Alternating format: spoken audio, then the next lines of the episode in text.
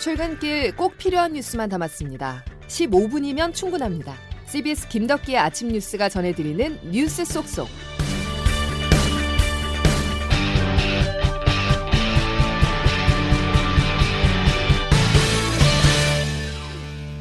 여러분 안녕하십니까? 4월 27일 김덕기 아침 뉴스입니다. 단독 처리 수순에 들어갔습니다. 여야가 진통 끝에 검찰 수사권을 폐지하는 법안에 합의했지만 국민의힘이 재협상을 요구하고 나서자 민주당이 결단을 내렸는데요. 검수완박 법안이 오늘 새벽 국회 법제사법위원회 전체 회의를 통과해 이제 본회의 표결만 앞두게 됐습니다. 첫 소식 양승진 기자입니다. 국회법 지키세요. 국회법. 더불어민주당은 오늘 0시 11분 법사위 전체 회의에서 검찰청법 개정안과 형사소송법 개정안을 강행 처리했습니다. 법사위 법안심사소위원회에서 개정안을 단독 처리한 지 2시간 만에 전체 회의를 추가로 열어 단독으로 의결한 겁니다. 국민의힘은 법안 소위 심사에서 집단 퇴장한 채 긴급 의원총회까지 열고 거세게 반발했습니다. 전체 회의에선 안건조정위원회 구성까지 요청하며 맞섰습니다. 하지만 안건조정위원 검수완박 법안 처리를 위해 최근 민주당을 위장탈당한 민영배 무소속 의원이 배치돼 있었습니다. 결국 안건조정위원회에서도 검수 완박 법안이 17분 만에 의결되면서 국민의힘의 지연 전략은 막혔고 법안은 다시 전체 회의로 넘어갔습니다. 전체 회의에서 민주당은 단독 기립 표결로 밀어붙이면서 검수 완박 법안을 통과시켰습니다. 민주당은 이르면 오늘 법안을 본회의에 상정한다는 방침입니다. CBS 뉴스 양순일입니다. 결국 여야의 충돌은 불가피합니다. 민주당은 오늘 본회의를 열어 법안 처리 강행에 나선다는 방침이고 국민의힘은 필리버스터 등 모든 수단을 동원해 총력 저지를 다짐하고 있는데요. 오늘 펼쳐질 국회 상황을 조태임 기자가 미리 살펴봤습니다. 국회 법사위를 통과한 개정안은 검찰이 직접 수사할 수 있는 범위를 부패, 경제 등 두 개로 한정하는 게 핵심입니다. 민주당은 오늘 새벽 법사위에서 처리한 법안들을 이번 주 안에 본회의에서 처리해 다음 달 3일로 예정된 문재인 대통령의 마지막 국무회의에서 공포할 수 있도록 한다는 계획입니다. 민주당은 당장 오늘 본회의를 열어 법안을 통과시키겠다는 계획이지만 국민의힘이 무제한 토론, 필리버스터에 나서면 오늘 안에 처리는 불가능해 보입니다.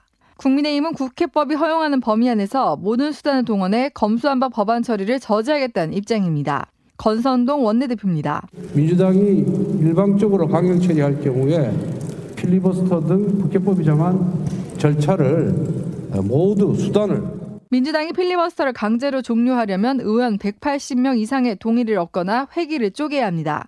민주당이 정의당에서 제안한 선거범죄에 대한 검찰 수사권은 올해 연말까지 한시적으로 유지하기로 하면서 정의당도 필리버스터 종료에 동참할 가능성이 있습니다.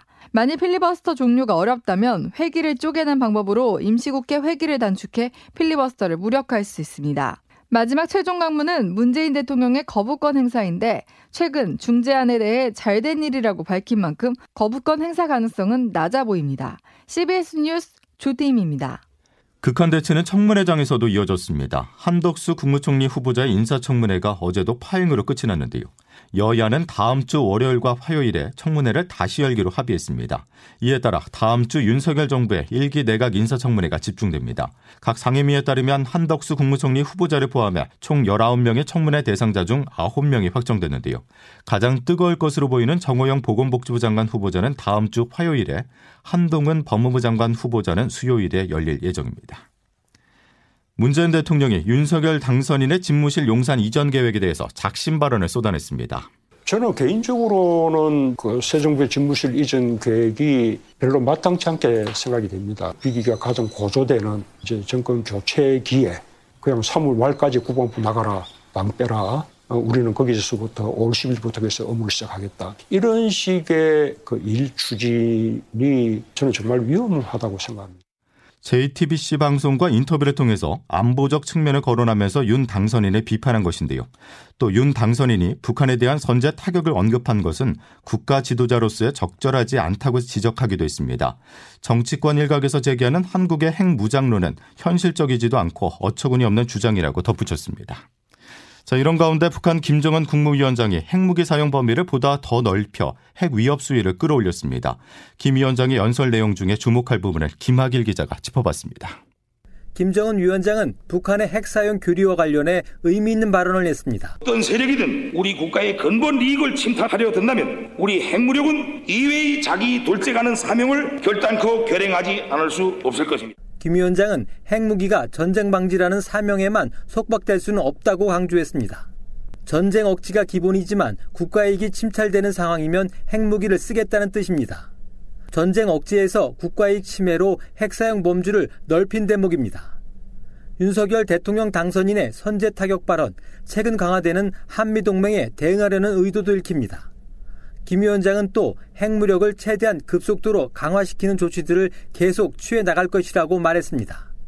ICBM 시험 발사와 7차 핵실험 등 추가 도발을 하겠다는 뜻으로도 풀이됩니다. 이번 열병식에는 북한이 그동안 개발한 전략 전술 무기가 총 동원됐습니다. 특히 2년 전 선보인 잠수함 발사 탄도 미사일보다 탄두부가 커지고 길이도 늘어난 신형 SLBM이 등장해 눈길을 끌었습니다. CBS 뉴스 김학일입니다. 미국 정부는 북한의 선제 핵 공격 가능성 시사와 관련해서 여전히 비핵화에 전념하겠다는 입장을 내놨습니다. 미 국방부 대변인은 김정은 국무위원장의 열병식 연설과 관련해서 북한의 의도는 국제 평화와 안보에 심각한 위협이 되며 미국은 북한의 비핵화에 여전히 전념하고 있다고 강조했습니다. 그러면서 북한의 위협을 다루기 위해서 동맹국들과 긴밀히 협력하는 접근법을 채택할 것이라고 밝혔습니다. 우리 경제 1분기 성적이 발표됐습니다. 편식이 심했는데요. 소비와 투자는 줄줄이 뒷걸음질 쳤고 수출 하나로 버티면서 지난해 4분기보다 0.7% 성장하는 데 그쳤습니다. 정부의 올해 전망인 3%대 성장이 쉽지 않아 보입니다. 보도에 박지환 기자입니다.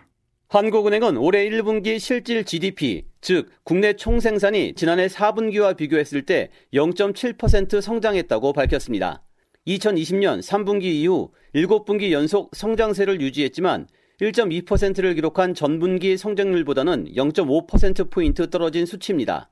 오미크론 변이 확산으로 민간 소비는 전분기 대비 0.5% 뒷걸음질 쳤습니다. 이런 가운데 수출은 반도체와 화학제품 등의 호조세에 힘입어 4.1% 증가해 홀로 경제 버팀목 역할을 했습니다. 그러나 장기화되고 있는 우크라이나 사태는 물론 미국의 공격적인 긴축 행보 영향이 2분기부터 본격적으로 반영되면 향후 전망이 그리 밝지만은 않다는 분석이 나옵니다. 한국은행도 지난 2월까지는 올 한해 경제 성장률을 3%로 예상했지만 각종 대외 변수 영향으로 그보다 낮아질 수 있다고 최근 언급했습니다. 주상영 한국은행 금융통화위원회 위원입니다. 성장률이 조금 낮아진다고 해도 적어도 2% 중후반 정도. 이에 따라 경기 침체와 고물가 현상이 겹치는 스태그플레이션 우려도 시장에서 지속적으로 거론되고 있습니다. CBS 뉴스 박지원입니다.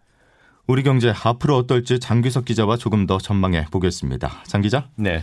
자, 올해 1분기에 0.7% 성장했는데 우크라이나 사태와 중국 주요 도시 봉쇄 영향이 본격화해 2분기가 더 걱정입니다. 네, 그렇습니다. 수출 쪽을 보면 2분기에는 좀 증가세가 다소 둔화될 거다 이런 관측이 나옵니다. 예. 그 1분기는 시기적으로 보면 그 우크라이나 사태나 그 중국의 봉쇄 조치 영향 이런 것들이 완전히 반영되진 않았고요. 예. 아, 우크라이나 사태가 장기화되고 또 중국의 제로 코로나 정책으로 주요 도시 봉쇄가 계속된다. 이렇게 하면 수출이 전망치를 더 밑돌 가능성이 있습니다. 예. 이렇게 되면 기업들의 투자도 더 크게 늘어나기 힘든 상황이고요. 다만 그 민간 소비의 경우는 2분기에 어, 우리나라 코로나 방역 정책이 변수가 될 것 같습니다. 오미크론 대유행으로 1분기에는 소비가 많이 움츠러들었지만 거리두기가 폐지되고 이런 효과가 민간 소비를 증가시킨다고 하면 이 부분은 2분기 성장률에 긍정적인 영향을 미칠 수도 있을 걸로 보이고요. 예, 예. 어, 그래서 최근 정부에서 방역 완화 속도를 높이는 것도 이런 영향이 있는 걸로 보입니다. 예. 어쨌든 우리 입장에서는 수출이 중요한데 네. 지금 보면 환율이 심상치가 않습니다. 네, 그렇습니다. 그 원달러 환율이 어제 1250원까지, 달러당 1250원까지 올랐다가 지금은 조금 내리고 있는 중인데요. 2020년 3월 23일에 그 코로나 사태 우려로 달러가 크게 치솟았을 때가 있습니다. 예. 그때 원달러 환율이 1266.3원까지 올랐습니다. 근데 그러고 나서 얼마 안 있어서 이제 또 안정이 어느 정도 됐었는데요. 일단은 지금은 1250원까지 서서히 올라가지고 예. 앞으로도 좀 장기화될 수 있다 이런 거기 때문에 그때보다도 상황이 안 좋을 수도 있습니다. 이렇게 환율이 오르는 건 그 미국이 급격한 금리 인상을 예고했기 때문입니다. 제롬 파월 연준 의장이 다음 달에 미국 기준금리를 한꺼번에 두 계단을 올리는 그 0.5% 포인트 올려서 어, 빅스텝을 예고했고요. 어, 미국의 물가가 너무 오르다 보니까 금융가에서는 세계단 그러니까 0.75% 포인트까지 한꺼번에 올리는 그 이른바 자이언트 스텝까지 나올 수 있다는 전망까지 나오고 있습니다. 예. 어, 이렇게 되면 달러 가치가 크게 올라가고 자연히 우리가 금리를 올리지 않는다면 원하는 약세 또 원달러 환율은 오름세를 보일 수밖에 없습니다. 그 환율이 올라가면 우리 주식 시장에 투자했던 외국인 투자자들의 수익률이 떨어지고요. 그렇죠. 주가가 1% 올라도 원화가 1% 이상 떨어지면 손해잖아요. 그래서 최근 외국인 투자자들이 주식 시장에서 주식을 팔고 나가면서 원달러 환율이 더 빨리 오르는 측면도 있습니다. 그래서 5월 미국 연준의 그 금리 결정이 나올 때까지는 불확실성이 계속될 걸로 보이고요. 원달러 환율도 이에 따라서 춤출 가능성이 커 보입니다. 예. 아니 그래서 그런지 삼성전자 같은 대기업들이 실적은 잘 나와도 주가가 요즘 맥을 못 추고 있어요. 네, 그렇습니다. 외국인 투자자들이 계속 주식을 팔고 있기 때문에 실적하고 상관없이 주가는 계속 하락세입니다. 그 삼성전자가 최근에 되게 좋은 실적을 발표를 했지만 주가는 6만 원 초반대를 벗어나지 못하고 있고요. 예. 외국인 투자자들 상황을 보면 그 어제 국내 주식 시장에서 2,800억 원 넘게 주식을 팔고 빠져나갔고요. 지난 19일 이후 5거래일 연속 순매도입니다. 어. 삼성전자 같은 경우는 지난달 24일 이후에 23거래일 연속으로 순매도 흐름을 보이고 있고요. 이렇게 계속 팔고 나가면서 주가는 제대로 지금 뜨지 못하고 있고 이것도 미국 금리 결정이 나올 때 까지는 앞으로 변동성이 커 보입니다. 예. 알겠습니다. 여기까지 장규석 기자였습니다. 자, 민생경제 마중물 역할을 할 소상공인 손실 보상안이 이르면 내일 발표됩니다. 지난 2년 동안 정부의 방역 조치로 발생한 손실을 온전히 보상할 수 있을지가 관심인데요. 이기범 기자가 현재 제기되고 있는 문제점을 취재했습니다. 정부는 코로나 영업 제한으로 피해를 입은 소상공인 자영업자에 대해서 폭넓고 두텁게 지원하겠다고 약속했습니다. 하지만 정작 이들에 대한 손실 보상은 코로나가 발생한 지 1년 반이 지나서야 겨우 시작됐습니다. 정부가 손실 보상의 소급 적용을 거부하면서 그때까지의 손실은 고스란히 자영업자가 떠안았습니다. 100% 보상도 아니었습니다. 처음에는 손실액의 80%만 보상해 주다가 여론이 악화되자 90%로 올렸지만 여전히 100% 보상에는 난색을 표시하고 있습니다. 민주화를 위한 변호사 모임의 김남주 변호사입니다. 코로나 사태가 발생한 때부터 소급 적용하는 것이 필요하고요. 90% 보상하고 있는 것을 100%로 확대해야 합니다. 윤석열 대통령 당선인도 지난 1월 같은 뜻을 밝혔습니다.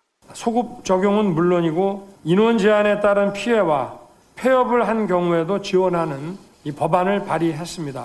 조속한 대통령직 인수위원회는 빠르면 내일 새로운 코로나 손실 보상 방안을 발표할 예정입니다.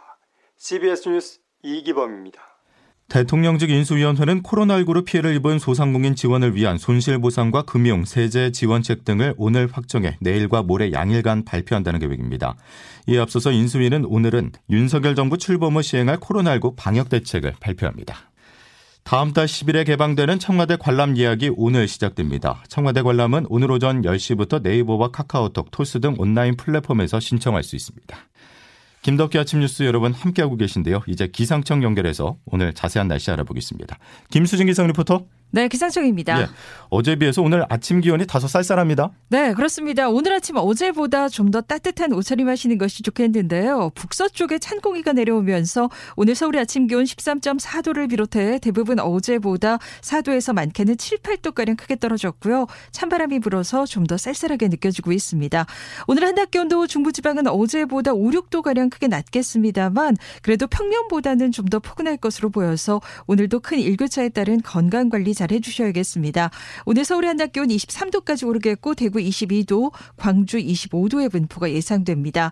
그리고 오늘은 황사에 대한 대비도 잘 해주셔야겠는데요. 북서풍을 타고 황사가 날아오면서 지금 수도권과 충남권을 중심으로 영향을 주고 있습니다.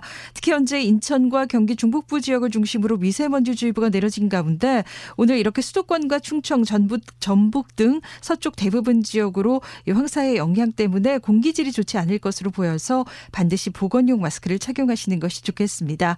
그 밖에는 오늘 전국의 하늘은 대체로 맑겠고요. 금요일이 모레는 새벽부터 오전 사이에 수도권과 강원 영서 남부와 제주를 중심으로 비가 조금 내리는 곳 있겠습니다. 날씨였습니다. 요즘 실외 마스크 해제를 놓고 여러 말들이 많이 나오고 있지만 오늘 황사가 영향을 줍니다. 밖에서도 꼭 황사 마스크 잘 쓰시기 바랍니다. 자, 수요일 김덕기 아침 뉴스 여기까지 마치겠습니다. 감사합니다.